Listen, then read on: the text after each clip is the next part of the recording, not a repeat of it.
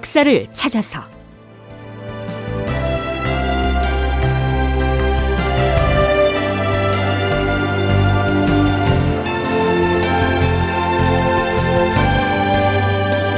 제 931편 풍신수길 조선 재침을 명하다. 극본 이상락 연출 최홍준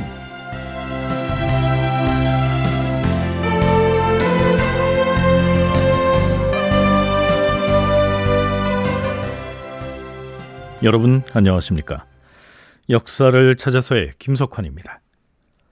우리는 지금 정유 재란이 발발하기 직전인 서기 1597년 5월에 와 있습니다. 5월 8일에 명나라 부총병 양원이 군사 3천여 명을 거느리고 압록강을 건너왔다는 내용은 지난 시간에 언급했었습니다. 이 양원은 방어 진지를 구축할 전라도 남원을 향해서 출발할 준비를 합니다. 그리고 5월 18일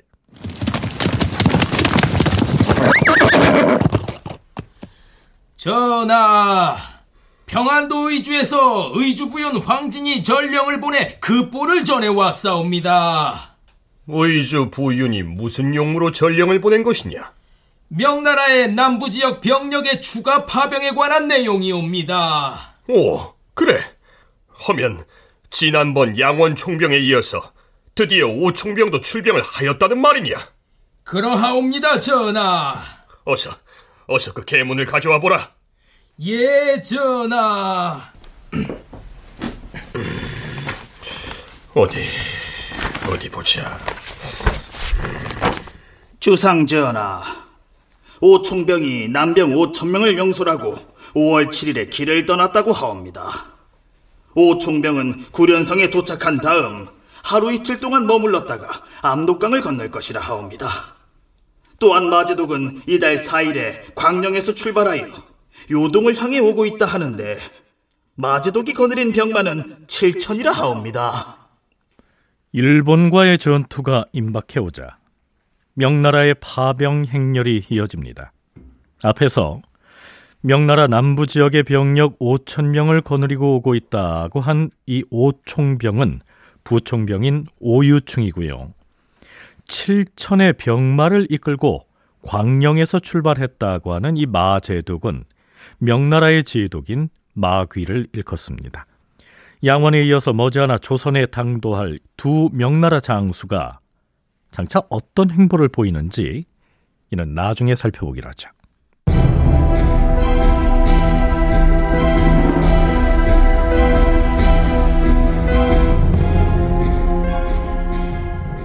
자, 그러면 삼도수군 통제사 원균의 동태를 잠시 살펴보죠. 원균은 부산 앞바다로 출병하라고 하는 조정의 명령에 맞서서 거꾸로 이런 제안을 합니다. 전하, 육군 정예병 30만 명을 징발하여서 안굴포와 가덕도 등지의 외적을 육지에서 몰아치면 대나무를 쪼개는 것보다 더 쉽게 일본군을 섬멸할 수 있을 것이옵니다. 그런 다음에 신이 수군을 출동시켜서 다대포와 부산포 등지에서 무력 시위를 하면 빼앗긴 해안 지역을 능히 회복할 것이옵니다. 그러니 4월과 5월 사이에 수군과 육군을 동시에 대대적으로 출동시킬 수 있도록 조처하시옵소서. 지난 시간에 이야기한 대로 당시 조선의 현실에서 육군 정예병 30만을 징발한다는 것은 꿈 같은 얘기였습니다. 그럼에도 원규는 그런 장계를 올려놓고는 한산도에서 꿈쩍도 하질 않습니다. 유성룡은 징비록에서 한산도에서의 원균의 행태를 이렇게 기술하고 있습니다. 원균은 한산도에 부임하고 나서 그동안 이순신이 시행해오던 여러 규정들을 모두 변경하고 부하 장수들과 사졸들 가운데서 이순신으로부터 신임을 받던 사람들을 모두 쫓아버렸다. 특히 이영남은 그동안 자신이 패전한 상황을 자세히 알고 있는 사람이므로 더욱 미워하였다. 유성룡이 징비록에서 거명한 이영남은 이런 사람이죠. 이영남은 경상 우수사인 원균의 휘하 장수였다. 그는 거제도, 가덕도, 율포의 만호 등을 두루 역임하였다. 임진왜란이 발발하여 일본군이 침공해오자 경상우수사 원균과 좌수사 박흥은 싸움도 해보지도 않고 겁을 먹고는 배를 모조리 불태운 다음 육지로 도망을 쳤다. 그러나 이영남만은 물러서지 않고 해안을 지키면서 옥포 해상에서 외적 함선 20여 척을 경멸하고 이어 거제 해안으로 진입하는 외선들을 차단하며 끝까지 싸웠다. 이렇듯 자신의 행적을 가까이에서 훤히 지켜봐왔기 때문에 수군의 최고 사령관 자리에 오른 원균에겐 이런 이영남이 곱게 보일 리가 없었겠지요. 징비록에 이어지는 내용은 이렇습니다. 이순신은 한산도에 있을 때 운주당이라는 집을 짓고 밤낮으로 그 안에서 거처하면서 여러 장수들과 전쟁에 관한 일을 의논하였다. 비록 지위가 낮은 군졸일지라도 전쟁에 관해서 말하고자 하는 사람은 누구나 찾아와서 말하게 함으로써 이순신은 부대의 사정에 통달할 수 있었다. 또한 전투에 나가기 전에는 부하 장수들을 그곳으로 불러서 계책을 묻고 전략을 세운 후에 나가서 싸웠기 때문에 연전연승할 수 있었다. 자, 그런데요. 원균이 통제사로 부임한 뒤로는 휘하의 장수들이 감히 운주당에 들어갈 엄두를 내지 못합니다.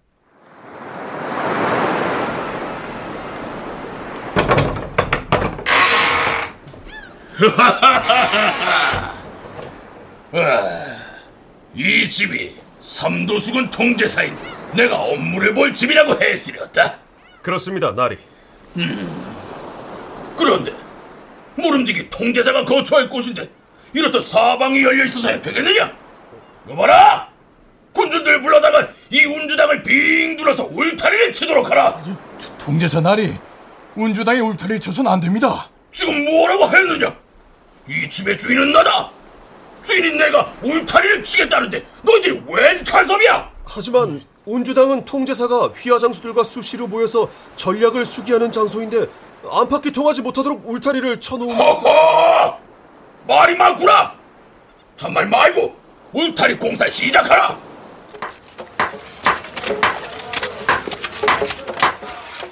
원균은 울타리를 쳐서 운주당의 안팎을 울타리로 막아버렸다.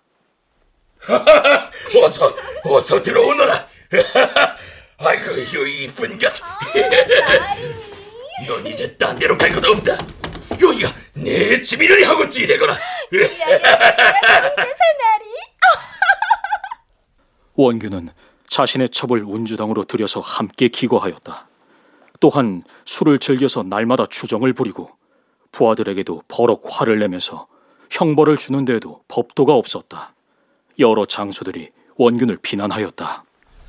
아니 통제사에게 의논할 일이 있다는들 얼굴을 봐야 무슨 말이든 할 것이 아닌가? 무슨 작전을 짜고 전략을 수기하고 싶어도 날마다 첩을 끼고 저러고 있으니 불쑥 들어갈 수도 없고 지금 군졸들이 무엇라 하는 줄 아는가? 이러다 외적이 쳐들어오면 다들 도망치는 수밖에 없다고들 수근거리는데 자, 물론 앞에서 소개한 이 이야기는 이순신의 지지자이자 후원자였던 유성룡이 기록한 내용이기 때문에 그 점은 좀 감안을 해서 읽어야겠죠. 자, 그런데 징비록의 그 무렵 기사에는 이런 내용이 보입니다. 이때 외적은 다시 우리나라에 쳐들어올 궁리를 하였는데 어느 날 요시라가 김응서를 비밀리에 찾아와서 속삭인 바에 따르면 요시라가 김응서를 은밀히 찾아와서 무슨 얘기를 했다는 것일까요? 그 내용은 선조실록의 기사를 찾아서 짚어보기로 하죠.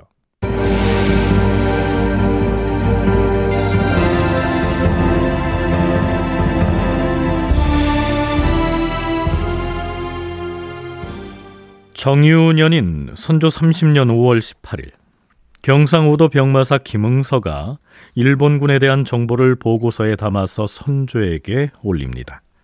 그 보고서의 내용은 이렇게 시작됩니다.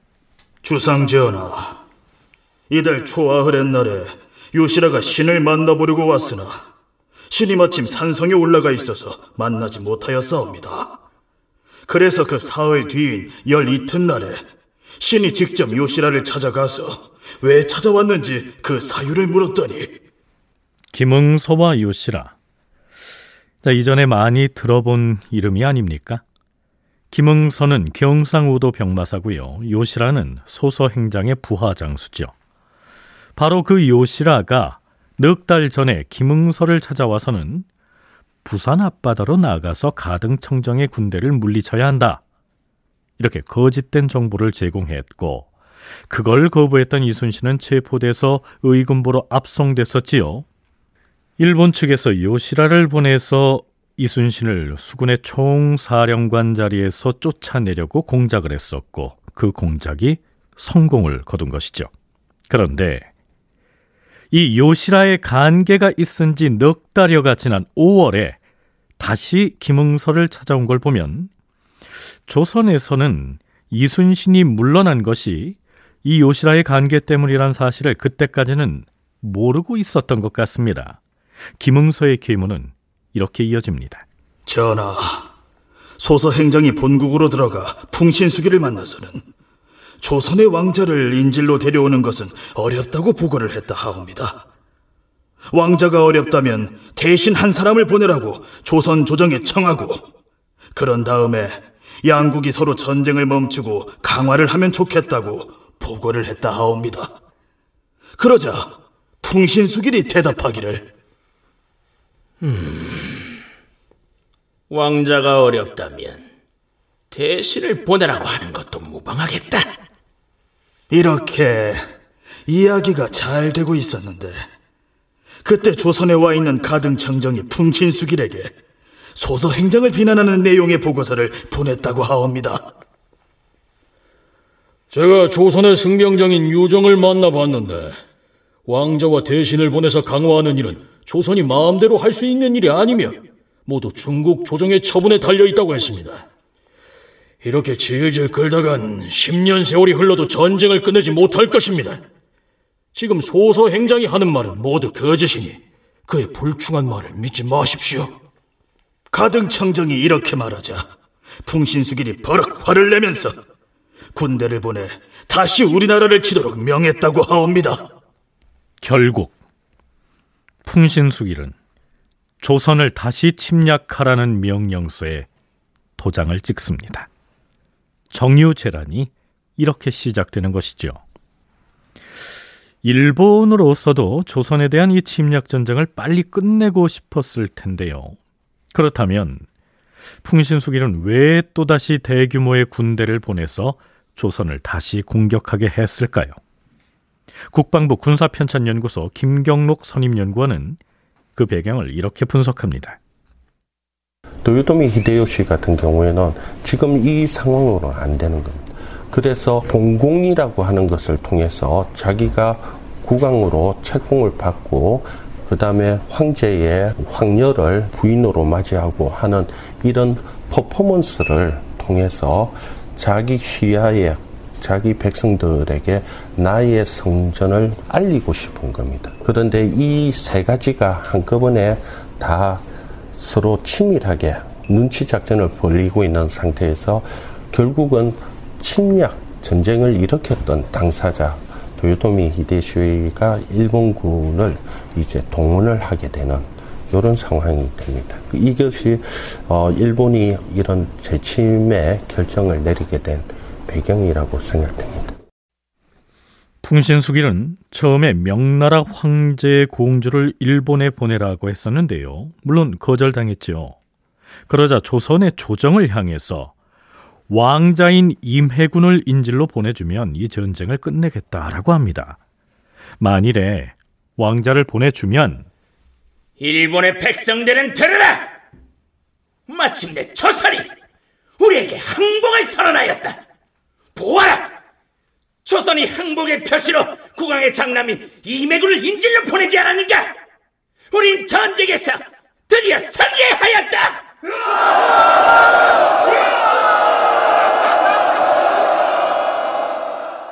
네, 풍신수길이 이처럼 대내적으로 백성들에게 전쟁에 승리했노라고 선전하는 명분으로 삼으려고 했었는데 그걸 거절당했고 왕자 말고 대신이라도 인질로 보내달라고 했는데도 역시 거절당하자 재침을 결정하게 된 것이다. 이러한 분석입니다. 자, 그런데요. 순천대 이욱 교수는 풍신수길이 정유 재란을 일으킨 배경에는 그 외에 또 다른 이유도 있었을 것이라고 얘기합니다. 또 한편으로는 도요토미 히데요시의 꿈이 적어도 어, 조선의 남부 지역, 뭐 경상도와 전라도 정도는 차지하려고 했는데 계속 명나라하고 이를테면 뭐 그 강화하는 과정에서 일본 국왕으로 책봉해 주는 것까지는 좋은데 그래서 거기까지라도 적극적으로 응했었는데 갑자기 일본 군대가 조선으로부터 철수하는 완전 철수를 자꾸 조건으로 내세우니까 그렇게 되면 어, 도요토미 히데요시가 바랐던 이를테면 그 한반도 남쪽에 대한 어떤 그 영토적 지배 그거를 놓칠 수 있기 때문에 그렇기 때문에 이제 그 정유재난을 일으켰다. 뭐 이렇게 설명하는 사람도 있고요. 사실은 뭐 두 가지가 어떻게 보면 복합적으로 작용했을 수도 있고 또 결국에는 그 도요토미 히데요시가 임진왜란을 일으켰던 것 중에 하나가 이를테면 큐슈, 오키나와 일본, 중국을 잇는 어떤 그 무역 항로를 차지하려고 하는 욕심도 있었기 때문에 자신이 구상하고 있던 무역 항로를 확보하기 위해서는 조선의 영토 중에서 경상도 또 전라도를 수중에 넣을 필요가 있었기 때문에 정유 재란을 일으켰을 수도 있다. 이러한 분석입니다.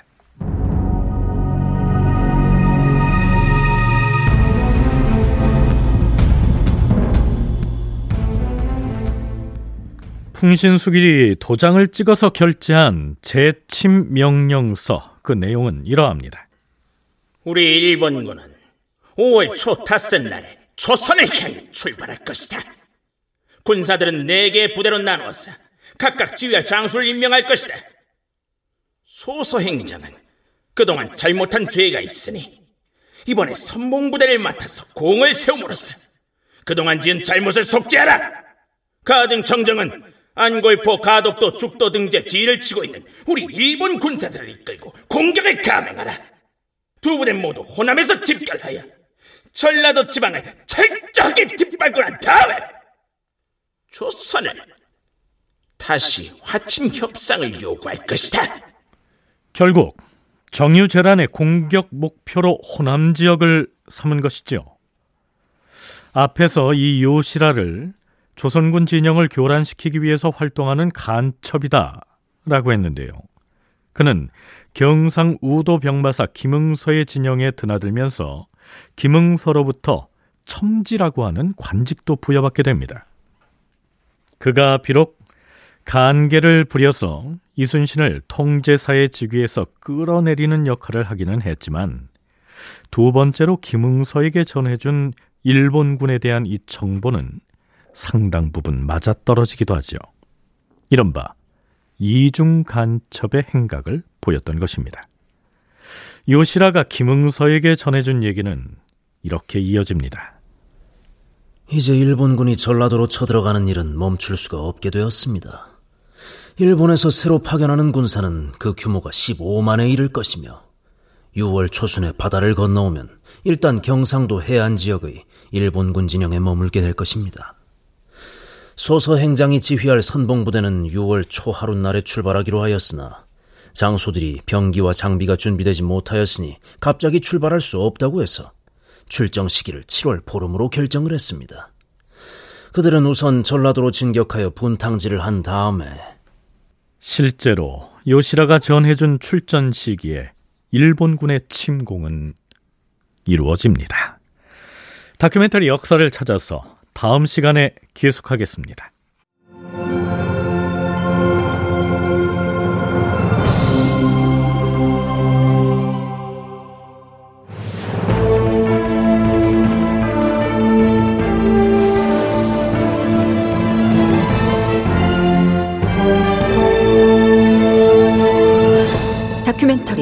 역사를 찾아서 제 931편 풍신수길 조선 재침을 명하다 이상락 극본 최웅준 연출로 보내드렸습니다.